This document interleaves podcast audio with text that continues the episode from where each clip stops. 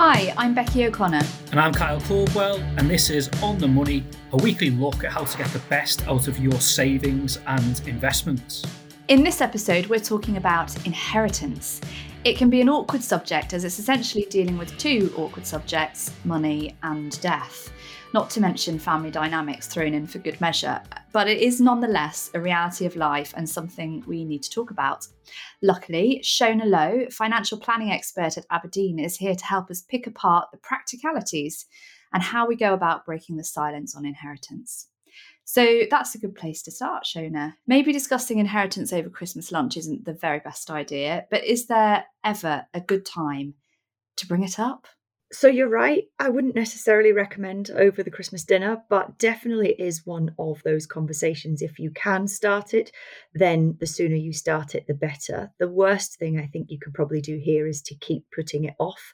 Um, and that's because the earlier the conversation happens in the family or happens with an advisor, the more options you'll have, the more it will feel more like a sort of relaxed conversation about the future and about leaving a legacy and doing really positive things and sharing assets in the future and, and less about a really difficult discussion about something that might be more imminent, um, which is then just going to make a, a difficult discussion even harder. I mean, when we talk about um, as as early as possible. My kids are eight and eleven. Like I'm not really going to be telling them about what they're going to be inheriting yet. So we're really talking about adult children and adult parents, aren't we? Um, but who who should broach the subject first, or doesn't it really matter? I mean, ideally, it, you would want parents to discuss it first, wouldn't you? Since it's their assets being discussed. But I guess that doesn't always happen.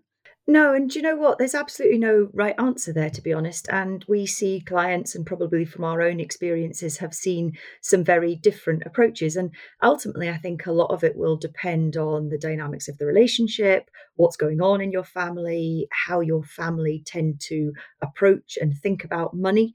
Um, so, in terms of what we've seen, and what we've seen, I suppose, work well is that often when it comes to inheritance tax as a specific part of that inheritance conversation, we have often seen the discussion being driven by the adult children because, to be honest, they've realized that alongside the inheritance they're hoping to achieve, they're potentially looking at getting a tax bill to deal with as well. And that might prompt them to want to, to have that conversation.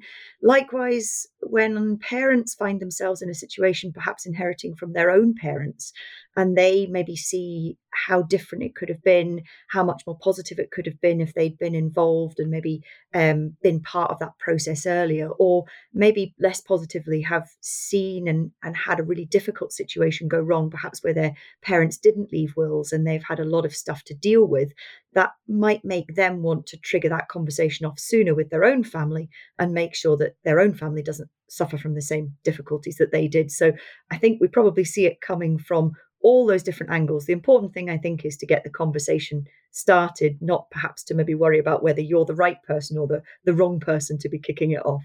And is there an ideal time to talk about it? Because I'm thinking, you know, it has to be at a point in somebody's life where they've built up assets and, you know, they they might be either liable for inheritance tax or even if they're not, that they, you know, they, they've got children and they're thinking about how to divide up those assets to some extent. So you, it can't be very early. I mean, I, you know, I made the point about my own kids, but I think it would be too early for me.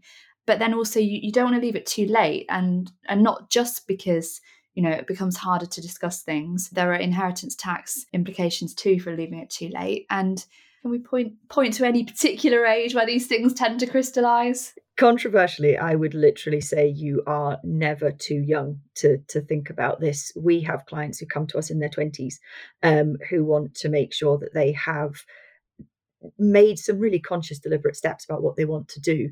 And genuinely, I would say it is never, you're never too young to start thinking about this. And interestingly, some of our most complex will drafting in particular comes from some of our youngest clients because they don't yet have um, maybe an established um, family of their own. They're maybe not married, not in a civil partnership. They don't have their own children, and so actually they've got some really quite complex views on where they want things to go. They they want to benefit friends, they want to benefit siblings, maybe they want to leave money to charity. None of which would happen by accident. So actually making those very deliberate steps at that young age are really important. But the other point I was going to pick up on was when you mentioned there about do you need to wait until you've built up lots of wealth? Absolutely not. Um, however much you have worked hard to build up it's important and it matters. And because it matters and because it's important and because you'll have worked hard for it, taking steps to make sure that it's going to go to where you want it to go to is just so so important um so never too young um, it's not tied to wealth. But I think what I would point out is there are probably some really key life events, and, and you've mentioned a couple of them there, Becky, where you really should be thinking about passing on wealth. So is it when you buy a house, maybe when you get married, when you have children, maybe when you get divorced, a bereavement in the family, getting an inheritance yourself? All of those are key key things that will impact your finances and impact your views on your future. And whenever you have an event that impacts your finances and impacts your views on the future, looking as far as you can down that line and making sure that you've taken control right the way along is absolutely critical. So I'm going to encourage you now to to not feel like you shouldn't have started it because it definitely is something to get going with. Um, and in, in terms of the age and the um, point in the life of the recipient, is there a good time to give a living inheritance, or and and also I guess to receive one, um, where there's like an optimum positive impact on your life? And do you know what? That's something we see so often with clients, and often it's because in their situation, it's because of a disappointment in their own position that they actually maybe inherited from their own parents at a later date than when it would have ha- perhaps been most useful to them. So we do see more and more clients, I would say probably in their 50s and their 60s, wanting to make sure that they do lifetime gifting um, as opposed to what their parents did, which was perhaps to wait um, until they passed away and pass the assets down. So, lifetime gifting, as you say, is such a positive way to support people, um, such a positive way to look after people we care about. I think what will impact the timing is it can be driven by a lot of different factors. So um, it might be driven by tax decisions. So it might be about trying to do some inheritance tax planning. That might be something that would drive it to be later in the process because people tend to look at inheritance tax later. However, it might be simply to help someone in the family financially who's struggling for whatever reason. We know a lot of people are struggling financially at the minute, and we are, because of that, seeing people maybe pulling forward their support for family members because of all of those issues we see um, and people struggling financially. Um, other times it could be tied to a specific event. So it might be the birth of a grandchild, might be what actually triggers that. So, what I would say is there's never really an optimum stage whether it's a good time or not for you will be dependent on whether you can afford it. So, whether you can afford to give away money, whether you can afford to support somebody else, and being in a position to be able to do that in the right way to achieve what you want to achieve. And as long as you can afford it and you're comfortable, you know what you want to do, and you know how you're going to go about achieving it, then again, no right time. It's going to be very much down to the individual. I'm, I'm really, really getting the message that the sooner you start thinking about these things, the better. And, you know, just keep thinking about them really as you go along. Um, and in terms of, you know, the practicalities here, what, what, what are we talking about when we're talking about inheritance? What are assets? What is an estate? And um, what, you know, what makes our estate official and, and what we're giving official?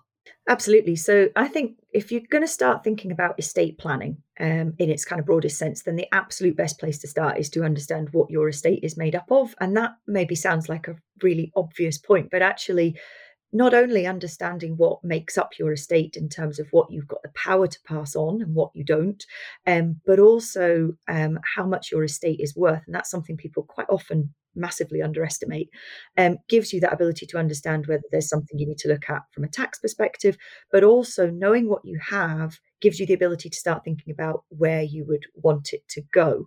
Um, now, because that's not necessarily necessarily straightforward, it is absolutely an area where we would always recommend you have a conversation with a specialist.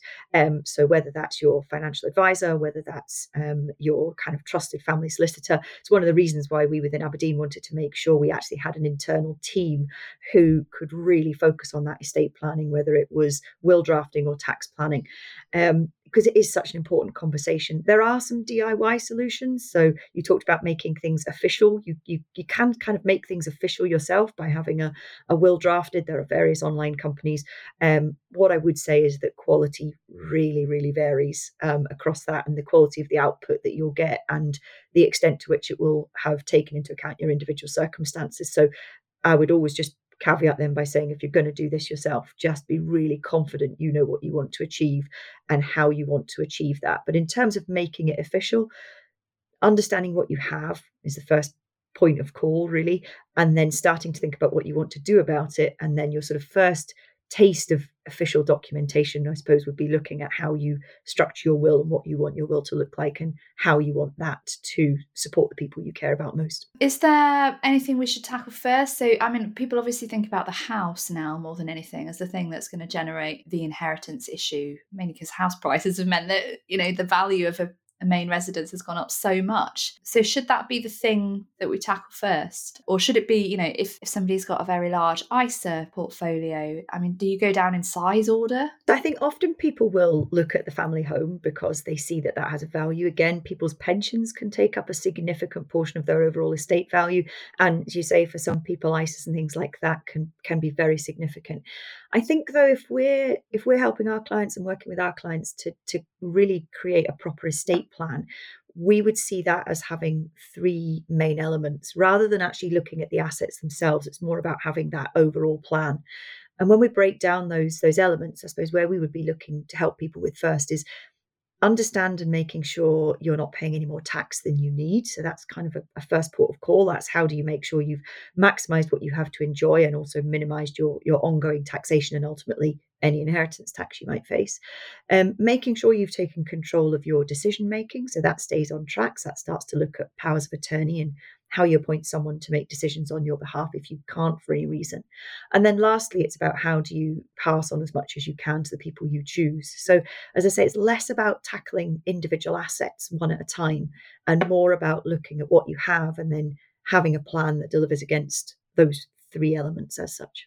Okay. And can I, it, when I'm deciding what's going in my estate, can I put absolutely anything in there? Could I put this Mac computer that I'm talking to you on now in my estate? Could I put my favourite armchair in my estate? Are there any limits to it? No, I mean pretty much as as long as as long as you own it and you have the ability to pass it on, um, regardless of its value. So it could be something very small, um, but with a very high value. So you might be looking at jewelry. It could be something very large, but that only has a sentimental value. As long as it's yours and it's yours to give away, then it's up to you to say where you would like it to go. And really important as we move into more and more of a digital world to bear in mind that it's not just tangible assets as well. So you might well have digital assets um, that you want to pass on. You know, really important things like access to your photos and you know other kind of less tangible things but which are really valuable not necessarily financially but from a sentimental um, basis things like passwords for accounts things like that you need to have a plan for all of those um, but generally, from a succession plan perspective, again, it's one of those ones that has a couple of elements to it. So we would always look at a succession plan as having sort of three main pillars to it when you're looking at passing on sort of tangible assets. The first one that's really important is making sure you've given instructions for any death in service payment that you might get um, while you're in employment. Um, the second one is making sure you've got instructions for any unused pension funds. So you might have heard of them called your expression of wish or death benefit nominations. Really important they're in place and kept up to date. And then essentially everything you talked about there would probably be mopped up in the in your overall estate instructions, your house, your contents, investments, your car, your computer, your slippers, anything else you might want to pass on, and that would all be dealt with under the terms of your will. Um, and each of those three pillars has a slightly different approach, um, might have slightly different documentation, but ultimately what you're looking to do is make sure they're all really clear, really comprehensive, so that people can follow them. But perhaps most importantly of all, that they all work together to form an overall succession plan and that nothing kind of clashes with anything else along the way. So interesting about the digital assets. I hadn't thought about the photos, but of course that you know we all depend on those hard drives now and Google drives um, to house our our most treasured memories, don't we? we, we've mentioned tax a couple of times now, and you know we do tend to think about inheritance and inheritance tax in the same breath. How much do we need to worry about inheritance tax? How much are, are we collectively likely to pay, and uh, you know what are the main ways that we can reduce that bill if indeed we do face one. Yeah so this is um, such a popular topic. I mean it's always it's always a really emotive topic. Inheritance tax is generally something people do not want to spend money on. Most people don't want HMRC to be one of the main beneficiaries of their estate. So it absolutely, as you say, is a really, really, really hot topic. And to be honest, it's catching more and more estates. Um, the rates that underpin inheritance tax have been frozen for so long now. And as property prices and investments have grown over the years, more and more estates are moving either into inheritance tax for the first time or further into inheritance tax than they were there before. Um, so it's not a particularly straightforward tax and, and we could probably do a whole whole podcast just on inheritance tax but just for current purposes your basic exemption for inheritance tax is something called the nil rate band which means that generally each of us will have £325,000 that we can leave before inheritance tax is charged. So, very basically, you work out the value of your estate, everything that's part of your estate for tax purposes. You then take £325,000 off, and then the balance is charged at 40% for inheritance tax purposes. Um, so, if you're doing that now, you're working out what your potential future liability could be. Um, obviously, if that's done as part of winding up an estate, then that's to ultimately do the sum to come up with a number. So when you start to factor in property prices, £325,000 for a lot of people won't go very far towards reducing the value of their estate. And as a result, 40% of the balance can be quite significant. Now, there are allowances that mean that less of your estate might be charged at 40%. So you've got a spousal exemption, which allows you to leave money to a spouse or civil partner free from inheritance tax. Um, You've got something called the residence nil rate band, which looks to address the issues of main homes causing people to be subject to inheritance tax. Um, you've got agricultural and business relief, which can help um, for those specific circumstances. And for some people who are making significant charitable legacies in their will, leaving more than 10% of their estate to charity, then their um, inheritance tax rate might not even be 40% in the first place. It could well be 36 instead. So it's it is quite complicated. We have um, a little calculator that, that we use to help clients kind of get started um, on that. But what we do see more and more is that if you do do that calculation and you do realize you have an inheritance tax problem potentially coming in the future, lots of people are going to want to do things about it. And there are lots and lots of things you can do during life. So, um, whether that's about bringing the bill down, whether that's about creating a means to pay it from outside of the estate, so many of those exemptions are available there really is kind of in there something for everyone you've got an annual exempt amount of £3000 that you can give away. You've got a small gifts exemption. You can make gifts from surplus income. You can make potentially exempt gifts from capital as investment solutions. There really is a plethora of options and good inheritance tax planning is about understanding what the quality of life is that you want and what tax bill is acceptable to you in order to maintain that quality of life. So it's not about giving everything away, it's not about sacrificing everything.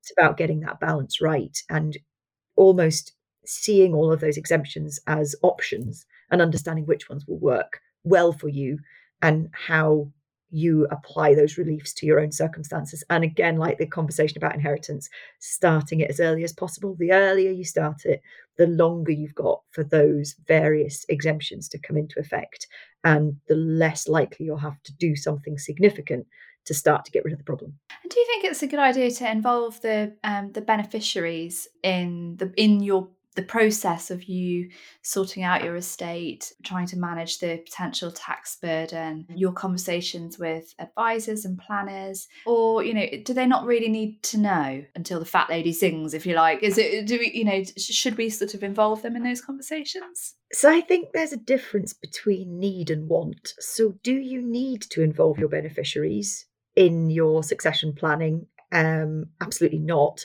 Um, your will is entirely private. It's a private document, and it's up to you how open you want to be about it and when. Um, but would you maybe want to have those conversations? Then probably yes. If if your family approach to money and your your your openness around about finances can be supportive of that, then having that conversation can be a really helpful way to make sure you have taken on board um, the understanding more broadly around the family about what you're going to be passing on, how you want to pass it on, um, how those people are going to then react to that situation. For some families, it's easier to have known about it beforehand than to find out about it after the event. But back to where this conversation started death and money two really, really difficult conversations. Um, and to combine them into one can be even harder. So I suppose my my call out here would be to say, do you have to have that conversation? No. Um, should you have that conversation with advisor, even if you don't have it with your family? Absolutely yes.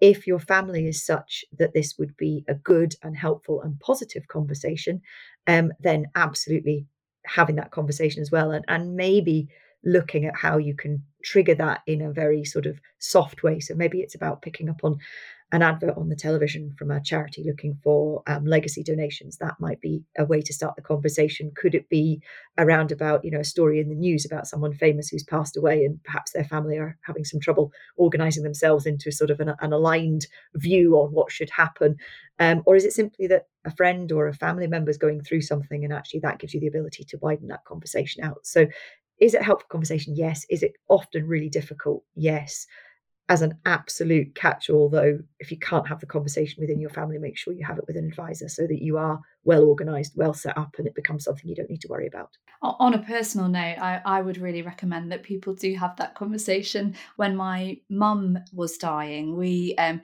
I'm from Nottingham, which is a very blunt, slightly northern place, and um, we had very frank conversations about money and about the house and about what was going to happen, where her will was, and all these things around her deathbed with my stepdad and my sister and it was it felt you know i suppose it depending on on your viewpoint and what your family's like that might sound a bit too much but actually it was great and it was so reassuring for all of us. And mum felt very reassured that we were looked after and that we knew what was going to happen and she knew that we would find that reassuring too. So i completely agree it does depend on the family but certainly for my family that was really really valuable to have those conversations and and I would I would echo that. I lost my mom last year, and we spoke about it very openly. And I found it really really hard, but ultimately, I'm really really glad we did it. Um, I think she felt very reassured. I, as it turned out, was much better prepared. Um, so, was it easy? No, but was it in hindsight the right thing? Yes, I'm I'm really glad we had the conversation as well. I reckon we probably managed to convince the listeners there between us, Shona.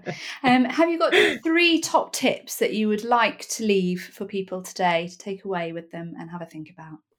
I've probably got 30, but I will now I will happily narrow it down to three. I think so. First would be just to reiterate something I said before, really understand your estate, um, what makes it up, what it's worth, and then take the time if you can. I appreciate it's probably not a very exciting job, but take the time if you can to gather all that important information together in one place. So, whether that is policy numbers, account numbers, reference numbers, passwords, things like that. We have a, a very straightforward document we have um, called All About Me, which is just designed to make sure you can gather everything together, have it in one place, keep it very safe, obviously, um, but do have that information all in one place. It does make if anything does happen to you, it does make it infinitely easier for other people to pick up and very effectively look after your estate. But it just gives you that feeling of being completely in control.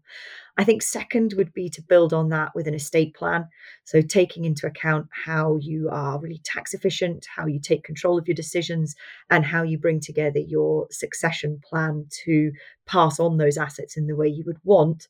And then, third, if it hasn't come across the last nine times I've mentioned it, starting everything as soon as you possibly can, definitely not leaving it. Um, if you think about it nice and early, it feels more like a practical step as part of looking after your finances. If it's left late, it becomes to have much more difficult connotations around about the fact that this is talking about passing assets on. This is in some way tied to maybe an individual person who's maybe not well. Um, it does, it gets harder emotionally the longer it's left, but it also gets harder from a, a, practicality perspective in terms of the options you'll have. So, yeah, final plea from me start it sooner rather than later, please. So, fantastic tips there, whether you're 30, 45, or 75. Thank you so much, Shona. And thanks for listening to this episode of On the Money. If you enjoyed it, please follow the show in your podcast app and tell a friend about it. And if you get the chance, leave us a review or a rating in your podcast app too. You can join the conversation, ask questions, and tell us what you want us to talk about via email, which is otm at ii.co.uk, And in the meantime, you can find more information and practical pointers on how to get the most out of your investments on the Interactive Investor website, which is ii.co.uk. See you next week.